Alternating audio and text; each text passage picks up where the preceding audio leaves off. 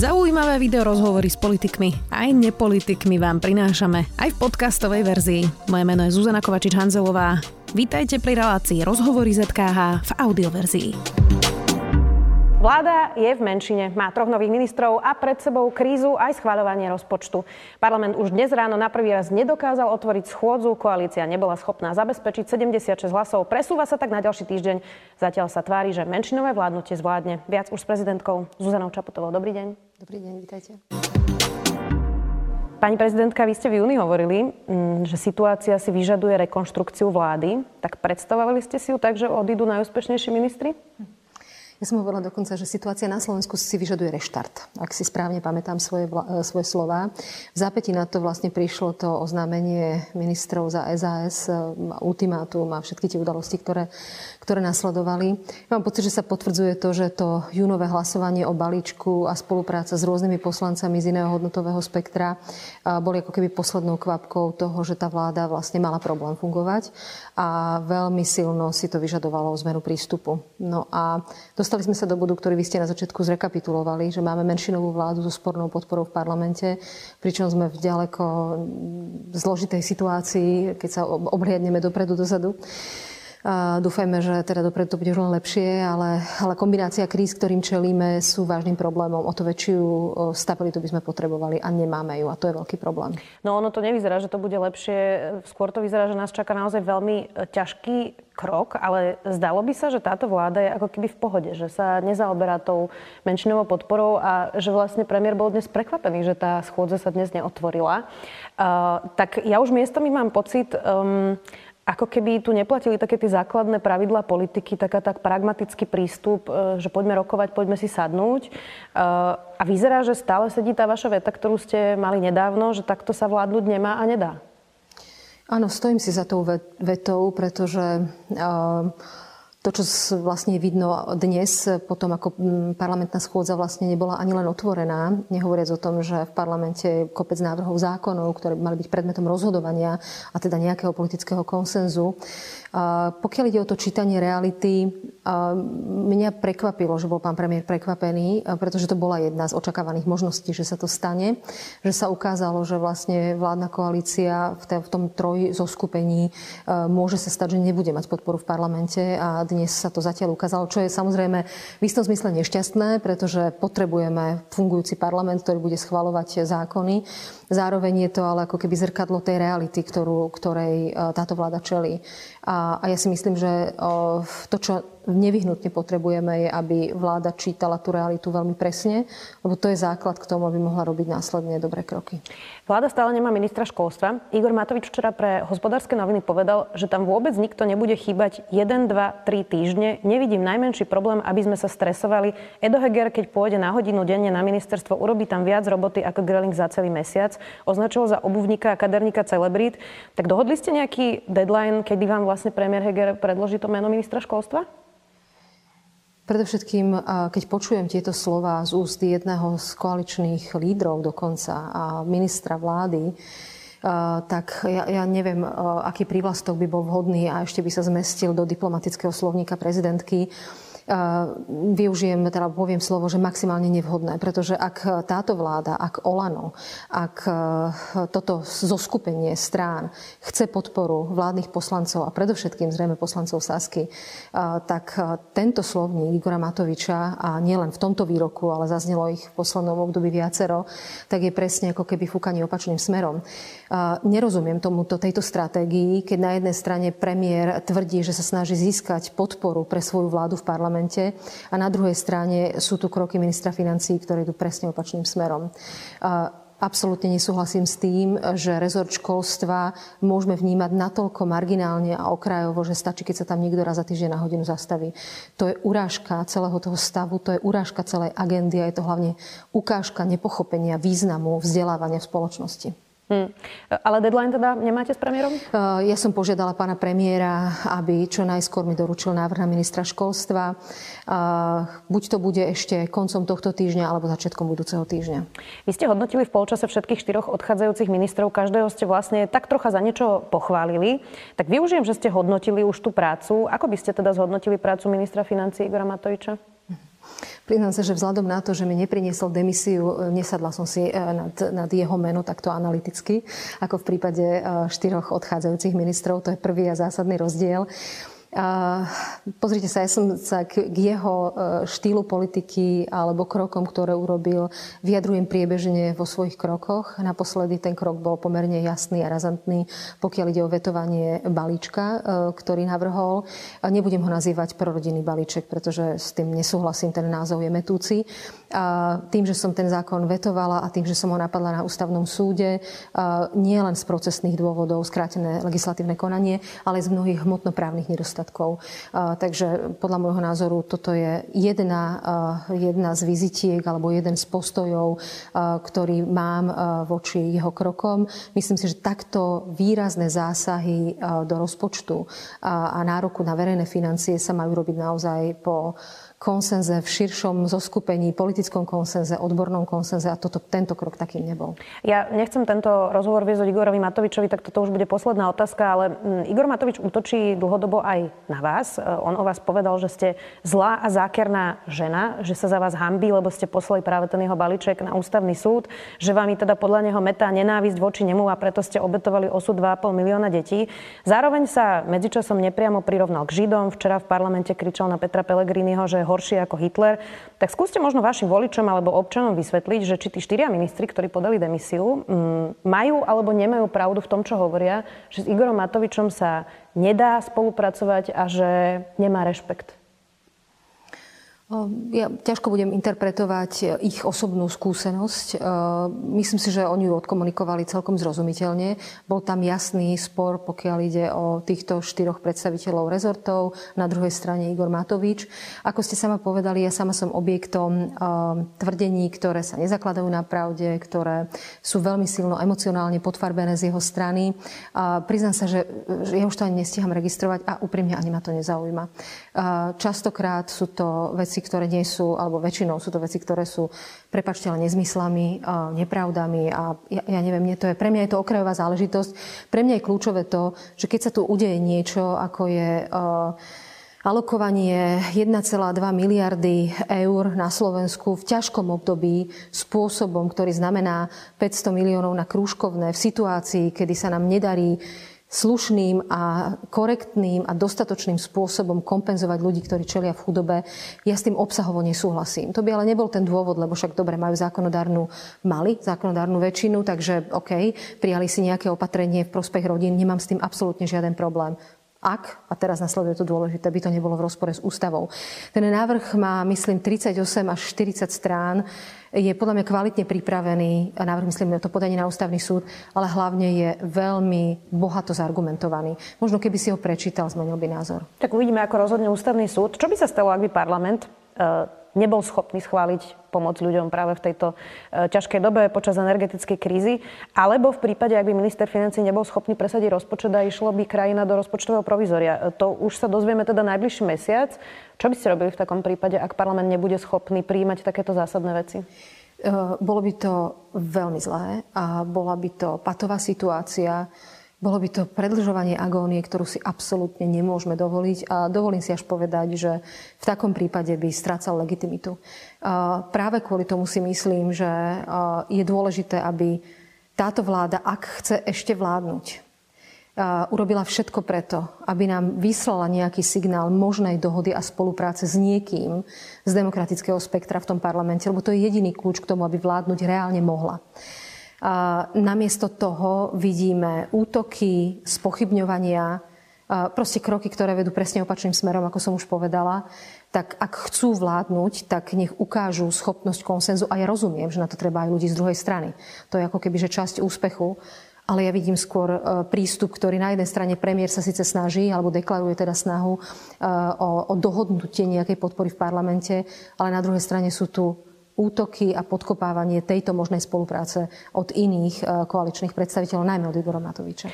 Predpokladám, že ste sa o tom rozprávali s novým ministrom e, Hirmanom. Česi už stropujú ceny, Únia navrhuje stropovať ceny e, energií. Tak to vyzerá, že nič iné ako stropovať ceny asi nebudeme robiť ani my. Zároveň bez šetrenia to nepôjde, hoci Igor Matovič to trochu zosmiešňuje, že kde majú ľudia ušetriť tých 15%, ale toto sú kroky, ktoré podporujete aj vy? Bez pochyby. Sú to úplne prvé jasné logické kroky, ktoré teda myslím to stropovanie cien, to je bez pochyby jasná vec. Eh, šetrenie, pozrite sa, vždy sa dá, pokiaľ ide napríklad o verejné inštitúcie, aj tu na v prezidentskom úrade sme pristúpili k nejakým opatreniam, ktoré by vo výsledku mali eh, zaviesť úsporu. Zároveň je tu veľká téma kompenzácií, pretože mnohým ľuďom bude treba pomôcť. Už dávno sme im mali pomôcť, tak toto poviem. Za chvíľočku to bude rok. V novembri som tú tému otvorila, pretože vtedy sme mali infláciu okolo 5% a blížilo sa nejaké zdražovanie, že to možno bude raz, možno dokonca až do 5,5, dnes máme 14 A už vtedy som tu mala odborníkov a robila som v istom zmysle nadprácu, keď som e, vláde navrhovala, aby prijala opatrenie, ktoré majú napríklad spomínané Českej republike, príspevok, ktorý je opakovaný, ktorý je adresný a dostatočný na to, aby ľudia e, mali, najmä ľudia, ktorí sú v pásme e, ohrozených chudobou, pracujúca chudoba. To sú ľudia, ktorí makajú, ktorí chodia do roboty, ktorí ako keby, to neznamená, že, že sú pasívni. Proste na, naozaj im to nevychádza. Teraz, keď tomu pribudne uh, ďalšie problémy v súvislosti s energiami, to je vážny problém a, a my tuto zaostávame, pokiaľ ide o tieto kompenzačné opatrenia. Pokiaľ ide o valorizáciu dôchodkov, v Čechách to robili trikrát, dvakrát zvyšovali uh, životné minimum. My sme pozadu, pokiaľ ide o reakciu vlády na jednak infláciu, ale samozrejme v súvislosti so zvyšovaním energií. Tak otázka je, že či nepomôcť aj tým pasívnym, ktorí často sú v kruhu generačnej chudoby a preto sú pasívni, že to teda Presne nie je len tak. otázka toho, že či niekto pracuje, ale či aj môže a dokáže pracovať. Presne tak, určite áno. Nehazarduje táto vláda aj tou nečinnosťou, ktorú ste teraz pomenovali, s tým, že ľudia nebudú ochotní podporovať Ukrajinu? Určite áno. Tu sú spojené nádoby, pretože keď vo februári ako vypukla vojna a mm, prišla vlna solidarity od ľudí na Slovensku, čo je úžasné. Jednoducho sme ukázali ľudskosť, ukázali sme to, že vieme sa na tých ľudí, ktorí utekali z Ukrajiny, pozerať ako na ľudské bytosti, ktoré majú problém. A, a toto je treba oceniť. Proste tá pozitívna reakcia bola úžasná. Samozrejme potom so zvyšovaním cien a s pribúdajúcimi problémami ľudí na Slovensku prišla u, mnohé, u mnohých ľudí, u časti verejnosti reakcia, tak o nás sa nestarajú a starajú sa o Ukrajincov, čo je zjednodušenie samozrejme. A nie celkom to sedí, ale rozumiem, že z hľadiska človeka, ktorý má ako keby finančný problém, existenčný problém, tak toto je niečo, čo, čo bije do očí. A pokiaľ sa vláde práve tým prístupom k ľuďom na Slovensku, ktorí reálne majú finančné problémy a tých je veľmi veľa, nevybalansuje, pokiaľ ide o retoriku vo vzťahu podpore Ukrajiny, tak to vzbudzuje vášne a aj ten správnu, tú správnu emóciu a legitímnu emóciu, ktorú ľudia mali, bude ako keby pokazená tým, že tí ľudia, ktorí na Slovensku trpia, si povedia, že na, tak na nás sa tu zabudlo a myslí sa na niekoho iného v inej krajine. Hmm. Poďme ešte k tým novým ministrom, konkrétne k jednému minister spravodlivosti William Karas, prezident advokátskej komory. E, máte v neho dôveru, keď posledné mesiace mal aj niekoľko zvláštnych e, verejných vyhlásení. Napríklad povedal, že za korupciu sú u nás podľa neho vysoké tresty. Podporil Maroša Žilinku, aj paragraf 363. Najnovšie sa objavili informácie, že e, figuruje v zbrojárskej firme s ľuďmi blízkymi Miroslavovi Výbohovi. Um, William Karast sa po skončení tej útorňajšej tlačovej konferencii uh, keď sa denník sme pýtal práve na tieto, na tieto prepojenia, len pousmiel a odišiel. Zatiaľ nevieme, čo tá firma presne robí. Tak má William Karas vašu dôveru? Svoj názor na ňo som vyjadrila vlastne včera vymenovaním. To je prvá vec. Musím ale povedať, že za výber kandidátov je zodpovedný premiér.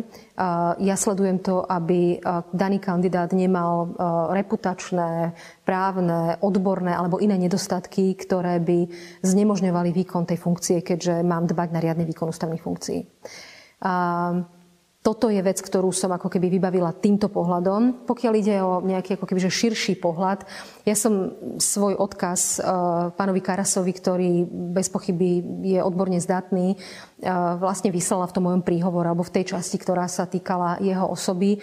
Hovorila som o tom, že predstavitelia uh, rezortu spravodlivosti, bez ohľadu na to, akú funkciu zastávajú, sú s nimi legitimne spájené očakávania jasných hodnotových postojov, ku ktorým treba aj primeranú odvahu.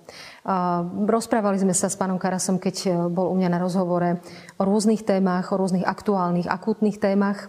A viem, že komunikoval napríklad, pokiaľ ide o tému 363 aj dnes verejne, že zriadi odbornú komisiu z hľadiska posúdenia tohoto ustanovenia pretože to ustanovenie jednoducho je minimálne sporné z hľadiska interpretácie, čo už je dostatočný dôvod na to, aby sa tým minister spravodlivosti zaoberal. A pokiaľ ide tá informácia, ktorá bola včera po vymenovaní publikovaná, že bol členom dozornej rady spolu s človekom, ktorý mal blízko k pánovi Vybohovi, je to informácia, ktorá je hodná do vysvetlenia z jeho strany. Hmm.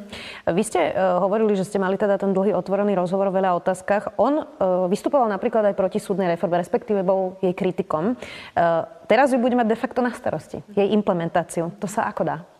Pýtala som sa ho na to samozrejme a nechcem interpretovať nejaké časti rozhovoru medzi štyrmi očami, ale pýtala som sa ho na to práve kvôli tomu, aby som sa uistila, že implementácia súdnej reformy je samozrejme naviazaná na čerpanie fondov z plánu obnovy. A mm, myslím si, že jeho postoj, a myslím, že už hovoril aj verejne, že teda to môžem zopakovať, je, že tú súdnu reformu bude implementovať tak, aby neohrozil čerpanie prostriedkov z fondu obnovy. On aj v našom rozhovore odmietal e, jasne odsúdiť konenie advokáta Mareka Paru. Ten už mal obžalobu aj podanú na súde. Vlastne William Karas neustále opakoval, že platí prezumcia neviny, čomu ja samozrejme rozumiem, že pred súdom platí prezumcia neviny, ale iná vec je vlastne nejaké verbálne postoje advokátov v tom, v tom ich e, stave. Tak stačí e, to, čo ste hovorili, že chcete teda silné hodnotové postoje, stačí toto ako silný hodnotový postoj? Pretože ja si predstavujem seba, keby som mal nejakého kolegu novinára, ktorý robí všetko proti tomu, aké máme my zásady, že by som povedala, že mi to prekáža. To, čo som odpovedala včera pri tom menovaní, tak sa možno týkalo aj takýchto otázok. Eh, pretože na jednej strane eh, tí, ktorí sme eh, v dobrom zmysle slova zaťažení právnickým vzdelaním, tak nám nedá to, aby sme si nedali pozor, aby sme pre o niekom nepovedali, nevyriekli verdikt skôr, ako ho vyriekne súd. A to je fér a to je korektné, pretože konštatovať zavinenie alebo vínu z hľadiska trestného práva môže jedne súd a nie nikto iný predtým, než súd rozhodne. Na druhej strane je tu nejaký, nejaký typ správania ako spoločenský jav, ku ktorému sa dá dá zaujať postoj. Dá sa k nemu zaujať postoj ešte skôr, ako je to kvalifikované ako trestný čin, nie vo väzbe danej, k danej osobe, ale ako, ako jav. Že v prípade, ak sa daná osoba dopúšťala takýchto skutkov, tak je to odsudenia hodné, je to nevhodné, zaťažuje to advokátsky stav, sudcovský stav alebo akýkoľvek. Čiže okomentovať dané správanie ako jav sa určite dá bez toho, e, že by sme prekročili tú hranicu férovosti alebo dokonca zákonnosti a unikom povedali, že spáchal trestný čin. Hmm. Zostaňme ešte v tej spravodlivosti. Veľa sa hovorí o tom, že keby boli teraz predčasné voľby, čo v tejto kríze prosto hrozí, je, mm-hmm. je to mhm. jedna z možností, kde to môže vyústiť. Uh, že či to môže ohroziť tie prebiehajúce vyšetrovania a prípady. Máte pocit, že by to mohlo ohroziť? Teoreticky samozrejme áno, ale veľmi závisí od toho, kto by, e, čo by tie predčasné voľby e, priniesli. A samozrejme, predčasné alebo aj riadne voľby e, sú vždy otázne z hľadiska toho, čo prinesú, čo si ľudia vyberú. Či sa spoločnosť nevyberie cestou, že by preferovala extrémne spektrum politické, čo by samozrejme znamenalo absolútnu brzdu akýchkoľvek reformných procesov a nehovoriac o, v oblasti spravodlivosti alebo ľudských práv a podobne. Zároveň voľby sú vždy zrkadlom toho, čo spoločnosť cíti, aké sú nálady v spoločnosti a z tohto hľadiska je to jednoducho niečo, čo je legitímne, čo ústava predpokladá za istých okolností. Pokiaľ by došlo k zastaveniu tých reformných procesov, ktoré napríklad rezort spravodlivosti rozbehol.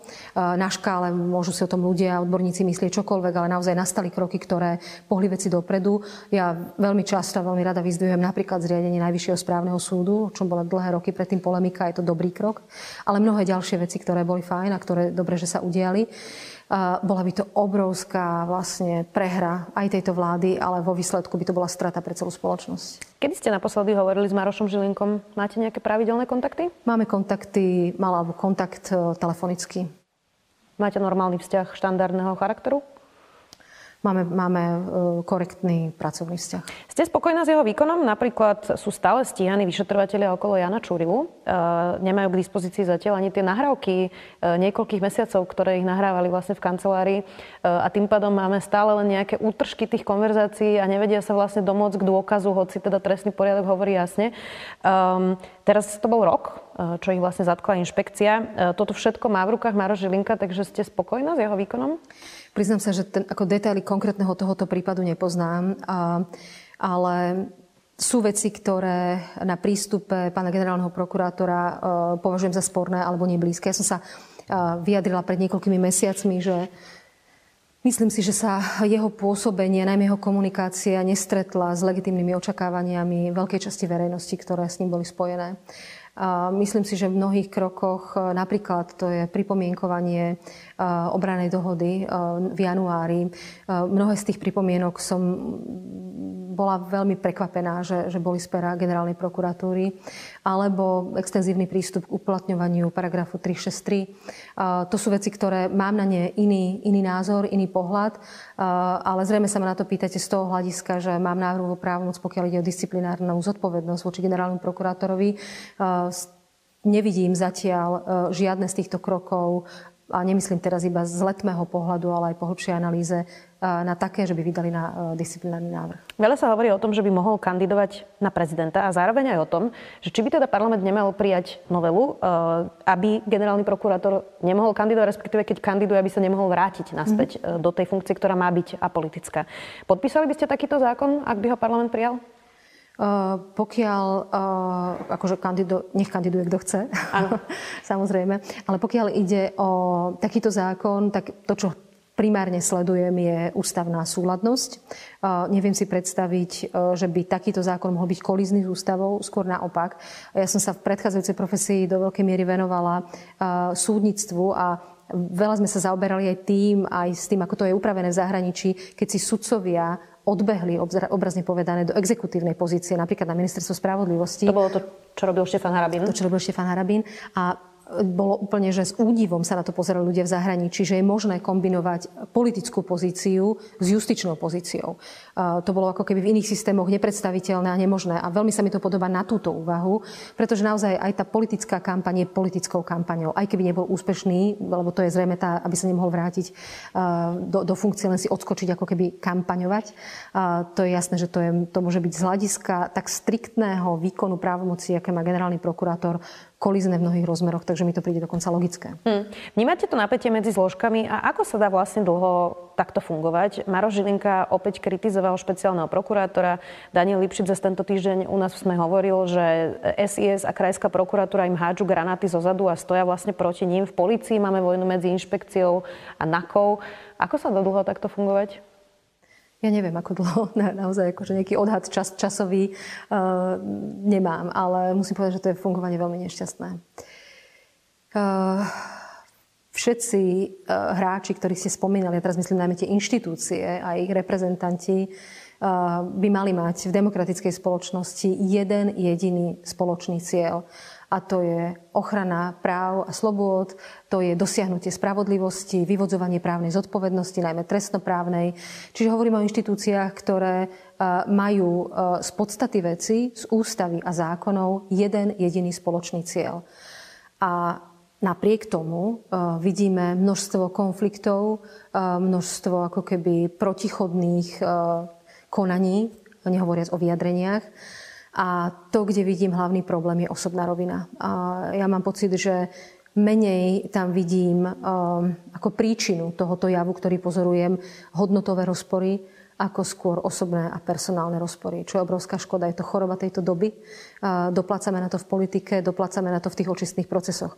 Plus k tomu, dopoviem, zároveň je tu jasný, prítomný, silný element uh, brániacej sa entity, o ktorej vyšetrovanie ide. Teraz bez ohľadu na to, či sú to bývalí politici, akokoľvek mocní ľudia, ktorí sú objektom toho vyšetrovania, to je obrovský protitlak. To je prirodzené. To je niečo, čo sa dalo ako keby očakávať. O to viac by organične v trestnom konaní ako keby mali ťahať za jeden povesť. To som práve chcela povedať, že e, táto osobná rovina môže sedieť e, pri Marošovi Žilinkovi s Danielom Lipšicom, to chápem, ale že skôr to práve vyzerá, že tie staré štruktúry mm využívajú ešte rôzne kanály na to, aby bránili ten systém, ktorý tu prosto bol? Je to možné. To bolo to druhé, čo som vlastne k tomu dodala. Často sa to ukazuje aj v citovaní rôznych dokumentov, ktoré nie sú verejne dostupné. Ako keby naozaj ešte isté linky existovali. Vy veríte správam SIS, ktoré vám po tomto všetkom chodia na stôl?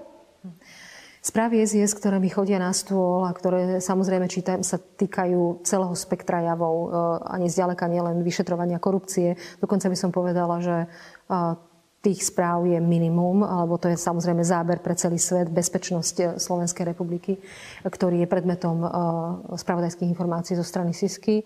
A tie správy, ktoré mám k dispozícii, a teraz ich môžem niektoré hodnotiť s odstupom času, tak sa ukázali ako, musím povedať, že drvá väčšina z nich ako relevantné a pravdivé. Poďme aj k referendu. Veľa sa už o tom diskutovalo, tak nechcem úplne chodiť k tým detailom, ale teda vypísali ste jednu otázku, druhú posielate na ústavný súd. Tá otázka, ktorá v referende určite bude, je o skrátení volebného obdobia Národnej rady Slovenskej republiky, či už teda referendum alebo rozhodnutím parlamentu. Ako občianka Čaputová zúčastnite sa tohto referenda? Správne ste povedali, že tá druhá otázka ešte teda nie je vypísaná, ale bude vypísaná potom, ako ústavný súd mi doručí odpoveď ohľadom otázky číslo 1, lebo ich musím vypísať spoločne, to je treba povedať. Pokiaľ ide o tú podstatu tej otázky číslo 2, a, mm, bez ohľadu teraz na formuláciu alebo kostrbatosť alebo kvalitu tej formulácie, skonštatovala som, že je v súlade s ústavou.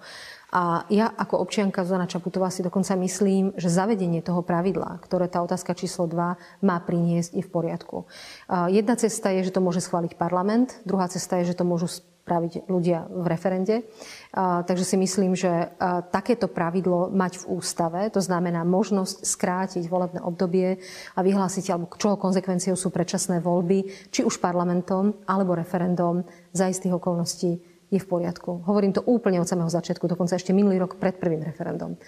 A to ale neznamená, že sa nepozriem na to, kto to referendum vyhlasuje za akým účelom. A Robert Fico zneužíva tému referenda čisto na politickú kampaň, na mobilizáciu verejnosti, používa to ako, ako nástroj na kritiku všetkých, ktorí mu vadia, vrátane mojej osoby.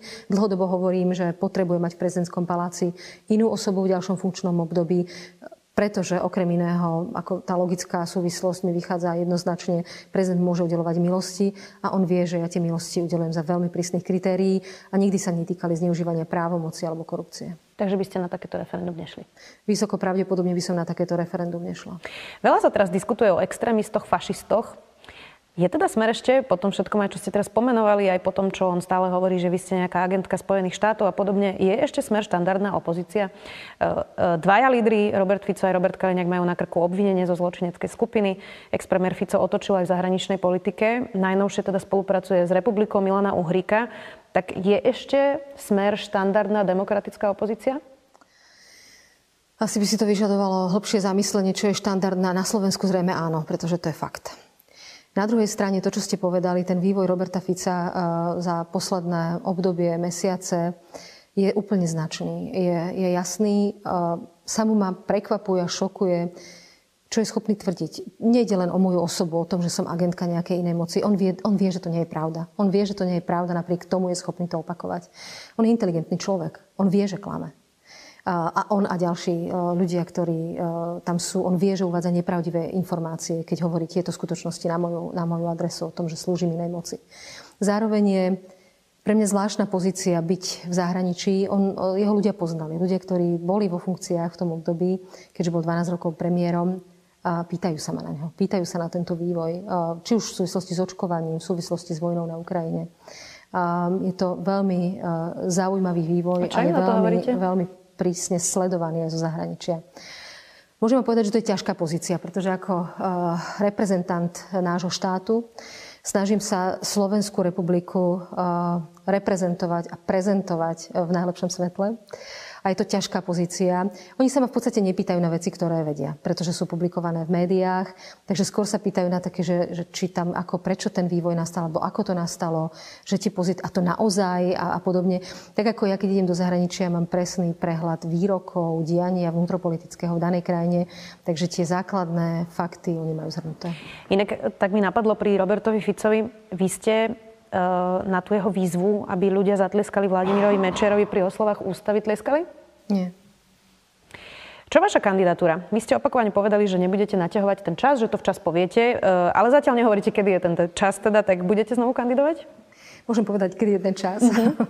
Uh-huh. nie, ja som hovorila o tom, že vlastne podobne ako môj predchodca, keď sa rozhodoval vlastne v tom roku pred konaním parlamentných volieb, čo je niekedy na jar budúci rok, tá situácia na Slovensku je veľmi turbulentná. Mm, ja som naplno nasadená v mojej funkcii mám taký program pestrý a bohatý a intenzívny, až je to na hranici únosnosti.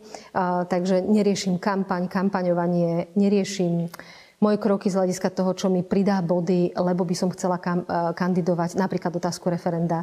To je jasné, že na tom človek môže asi zrejme len stratiť, lebo mnoho ľudí je nahnevaných na túto vládu. A teraz nemyslím iba podporovateľov Roberta Fica. Teraz aj ľudí, ktorí sú niekde v tom šedom, v tej šedej zóne, že nemajú ešte jasno, že či budú voliť jeden, alebo jeden blok alebo druhý blok, hľadajú sa, ale cítia nespokojnosť s touto vládou. A je zložité vysvetľovať, aj keď je to vlastne paradoxné, že sme sa dostali do bodu, keď ja musím obhajovať a pomaly sa vyviňovať z toho, že chcem brániť ústavné princípy, že robím iba to, čo považujem za svoju základnú povinnosť. A to je, ak je niečo sporné a ústava to predpokladá, tak mám položiť tú otázku ústavnému súdu a potom to kľudne vypíšem. Žiaden problém. Čiže ochrana ústavných princípov je u nás dnes rizikový podnik a to je absurdné. Takže je to nepopulárne a som rada, že samú seba nezvezujem z toho hľadiska, či je to rozumné, vhodné, strategické z hľadiska budúcej kandidatúry. Je to jednoducho správne. A to takto má byť podľa Vnútorne ste to rozhodnutie už robili? Nie, nie, nie je na to čas teraz. Ja som naozaj plne, ako keby plne sa venujem tomu, čo mám robiť, aby ma to nejakým spôsobom nezvezovalo. Dúfam, že ani nikdy nebude zväzovať z hľadiska toho, čo je strategicky vhodné. Skúsim sa to spýtať teda inak. Um, v prípade, že by ste znova nekandidovali, uh, asi sa to dá pochopiť, veď to je každého osobné rozhodnutie. Nevyslalo by to signál všetkým politikom, ktorí práve nemajú ten nenávistný štýl, že sa to tam nedá vydržať? Je to možné, je to možné, je to vždy riziko takéhoto kroku. Zároveň možno, eh, keď by k tomu došlo, a moje rozhodnutie by bolo také, aké ste povedali, eh, je to signál eh, nielen tomu spektru, ktoré vás odmieta, haní, útočí na vás, podráža vám nohy a neviem čo všetko a klame o vás a celkom vedome ale je to signál aj tomu demokratickému spektru. Do akej miery sme schopní si demokratického politika vlastne udržať. Zvažujete, či um, ísť do úradu prezidentky, teraz myslím, či neísť do iného úradu, pretože viackrát ste už komunikovali, že vás frustruje že nemáte také kompetencie, ktoré by vedeli niečo zmeniť. Napríklad aj pri tej energetickej kríze, aj počas covidu ste to niekoľkokrát tiež opakovali. Eh, tak tie by ste mali v exekutíve. Čiže vôbec existuje táto dilema, že eh, či prezidentský úrad alebo iný úrad? Neexistuje. Urobil to môj predchodca. Mm, je to pomerne neštandardný krok. Myslím, že celkom aj by som povedala, že na svetovej úrovni, že, že to nemalo vlastne nejakú duplicitu nikdy a nikde. Aspoň teda tak som sa stretala s takýmito reflexiami. Uh, takže uh, nie. A na, naozaj je to tak, že prezidentka, prezident v našom systéme, tým, že je to priama voľba, tak obrovské očakávania a obrovská legitimita, keďže je tam priama voľba a vlastne právomoci, ktoré v tej exekutívnej rovine sú veľmi slabé, čo sa strašne ťažko vysvetľuje ľuďom. To je ten paradox, to je tá priepas medzi očakávaniami a realitou, ktorú ten prezident môže naplniť. Eh, ale to, čo by, a to ešte veľmi predbiehame, pretože naozaj som sa eh, nerozhodla v tejto téme, ale vždy som robila verejnú službu a nejaká podoba verejnej služby by to bola. Čiže buď úrad prezidentky, alebo nejaká podoba verejnej služby, ale nie exekutíva. Uh-huh. Klesla vám dôveryhodnosť zo 66% zo septembra v 2020 na 42% teraz. Tesne vás predbehol Peter Pellegrini, ale ste teda na tých prvých priečkach. Z tých analýz viacerí hovoria, že vám uškodilo aj to referendum, o ktorom ste hovorili, ale že vám škodí práve to, že na vás útočí nielen smera extrémisti, ale práve aj Igor Matovič, že je to vlastne celé spektrum politické. Tak rozhodla sa časť verejnosti tomuto proste uveriť? Funguje to? Keď to robí niekto dostatočne často? Bez pochyby. Podľa nejakého letného prieskumu ten, ten, tá dôveryhodnosť stagnuje, alebo je rovnaká, ako bola v tom februári, alebo v marci, keď to bolo merané na posled, februári. Pardon. A dokonca som bola vtedy tom, podľa toho posledného prieskumu kúsok nad Petrom Pelegrinim, ale to sú zanedbateľné eh, v úrovni štatistickej chyby, tie, tie odchylky. Uh, áno, je to tak, že uh, na rozdiel od mojich predchodcov to mám uh, komplikovanejšie trošku nielen kvôli krízam, ktoré ma stretli počas výkonu mandátu, ale aj kvôli tomu, že e, ma otvorene kritizuje a dosť nevybraným spôsobom nielen Robert Fico, ale Igor Matovič. Ale zároveň pre mňa je to taký ako keby, že upokojujúci signál, pretože to znamená, že nie som prezidentkou ani vlády, ani opozície, snažím sa byť prezidentkou ľudí. Mm-hmm. Aj keď tí ľudia samozrejme, alebo časť z nich verí jednému alebo druhému pohľadu. Vy ste viackrát už naznačili a vlastne si to povedali v tomto rozhovore, že toto je nejaký boj o charakter štátu mm, a že práve napríklad Robert Fico by chcel mať svojho prezidenta, ktorý by mal právomoc udeliť milosť. Tak prehrávame tento boj o charakter štátu? Ťažko povedať. Ja mám pocit, že teraz eh, tým, že vlastne máme tu, keď to chceme nejak uchopiť prostredníctvom dát alebo nejakých meraní. Máme občasné prieskumy verejnej mienky eh, o náladách spoločnosti, o preferenciách eh, vo vzťahu k demokracii alebo autokracii, ktoré nevyznievajú veľmi povzbudivo. Je to prirodzená reakcia na rôzne krízy, ktorým ľudia čelia, sú nespokojní s vládou a, a vlastne sa možno aj ako keby prichýlia k tomu názoru, že by chceli ako keby že pevnejšiu ruku z hľadiska vedenia štátu, čo podľa sociológov vraj nemusí neznamenať znamenať vedenie. Že z tohto hľadiska sú tie signály ako keby zvláštne, rozpačité až rizikové. Voľby sú vždy tým meradlom, kedy spoločnosť vyšle relatívne jasný signál toho, aké hodnoty, aké stratégie, čo, čo vlastne preferuje.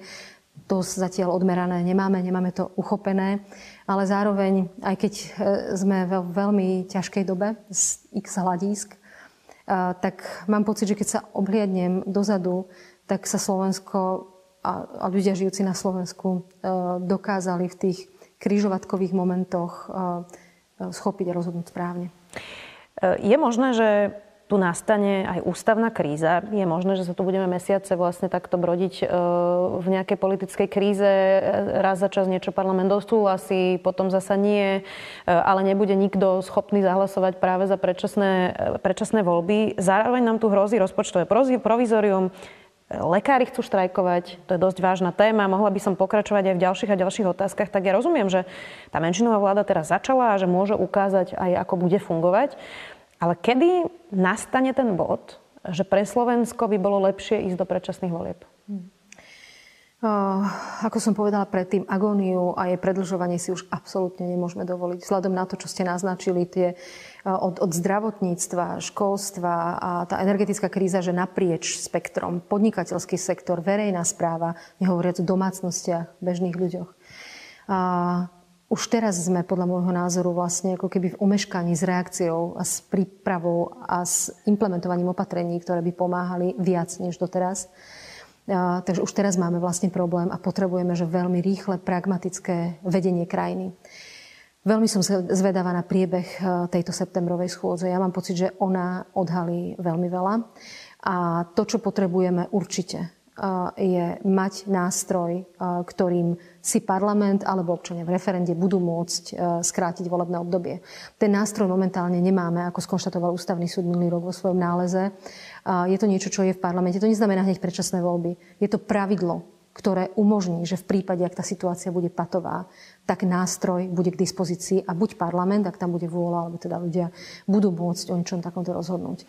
Veľa sa teraz prirovnáva vaša situácia, aj keď nie je vôbec rovnaká, e, k Michalovi Kováčovi, keď bol prezidentom a mal správu o stave republiky a vtedy padla vláda Vladimíra Mečiara, bol vtedy tvrdý e, a v tom prejave vlastne vyzval tú vládu, aby skončila. Tak toto niečo e, je niečo, čo sa môže stať aj teraz? Všetko sa môže stať. Ja sa snažím vo svojich eh, prejavoch a vo svojich výzvach reagovať na aktuálnu situáciu. Tak ako som to pred rokom urobila, keď eh, smerovala ku koncu vláda Igora Matoviča, keď už 6 ministrov podal demisiu, parlament dva týždne nebol schopný uznášania tak eh, vtedy som vlastne, myslím, vyriekla tú vetu, že vlastne záujem krajiny musí ísť nad záujem jednej osoby, čo bolo mm, ako dosť jasné posolstvo. A, takže budem reagovať a, veľmi aktuálne, veľmi otvorene a verím, že ku prospechu Slovenska na danú situáciu. Hovorím, že táto septembrová schôdza mnohé ukáže, niečo naznačila, ale ešte budú teda pokračovať až žiaľ až budúci týždeň a uvidíme všetci, ako, ako to dopadne. Záverečná otázka, pani prezidentka. Ak bude táto vláda sa spoliehať na hlasy ľudí, ktorí sa dostali do parlamentu na kandidátke SNS, alebo teda na kandidátke pravicových extrémistov, ktorí ešte 15-20 rokov dozadu tu pochodovali v gardistických uniformách, tak čo to hovorí o Slovensku? Predsa toto bolo vždy aj pre Smer ešte keď bol vo vláde niečo, čo si nikdy nedovolili, prosto bolo jasne určené, že kto je pravicový extrémista, že je to hamba, že je to niečo, čo je extrém, čo vytláčame. Čo to bude hovoriť o Slovensku, ak sa toto stane? Bude to, bude to znamenať niečo, čo tak ako keby nesmelo pozorujeme vo verejnom priestore a bude to legitimi, legitimizácia tohoto javu na najvyššej úrovni. Keď hovorím o jave, tak tým myslím ako keby relativizácia všetkého, najmä relativizácia hodnôt, relativizácia pravdy, toho, čo, na čom ako keby táto republika bola založená, na čom má stáť. My to vidíme cez sociálne siete, útoky, výroky. Je, je, to, je to v priestore. Ale ak sa toto stane súčasťou vládnutia, tak je to veľká prehra a veľký vykrečník pre demokraciu na Slovensku, lebo to je potom legitimizácia tohto prístupu a tohto javu na najvyššej úrovni. Počkáme si na to, ako bude vyzerať aj septembrová schôdza aj najbližšie týždne. Ďakujem veľmi pekne, že ste si našli čas. Zuzana. Čaputová, prezidentka Slovenskej republiky. Ďakujem veľmi pekne. Počúvali ste podcastovú verziu relácie Rozhovory ZKH. Už tradične nás nájdete na streamovacích službách, vo vašich domácich asistentoch, na Sme.sk, v sekcii Sme video a samozrejme aj na našom YouTube kanáli Denníka Sme. Ďakujeme. Volám sa Barbara Mareková a v denníku ZME pre vás robím podcast Ľudskosť o tom, ako na naše mentálne zdravie vplýva rodina a spoločnosť. S odborníkmi a odborníčkami rozoberám, ako sa v rodinách dedí trauma a ako sa dá v dospelosti uzdraviť. Ale rozprávam sa aj s ľuďmi, ktorí vyskúšali terapiu a zaujíma ma aj celospoločenský pohľad, ako sa menia slovenské rodiny alebo ako sa v našej spoločnosti cítia Rómky, Rómovia či ľudia, čo sú kvír. Poďte sa učiť spolu so mnou, ako lepšie rozumieť sebe, ale aj ľuďom okolo nás. Podcast Ľudskosť vychádza každý štvrtok vo všetkých podcastových aplikáciách.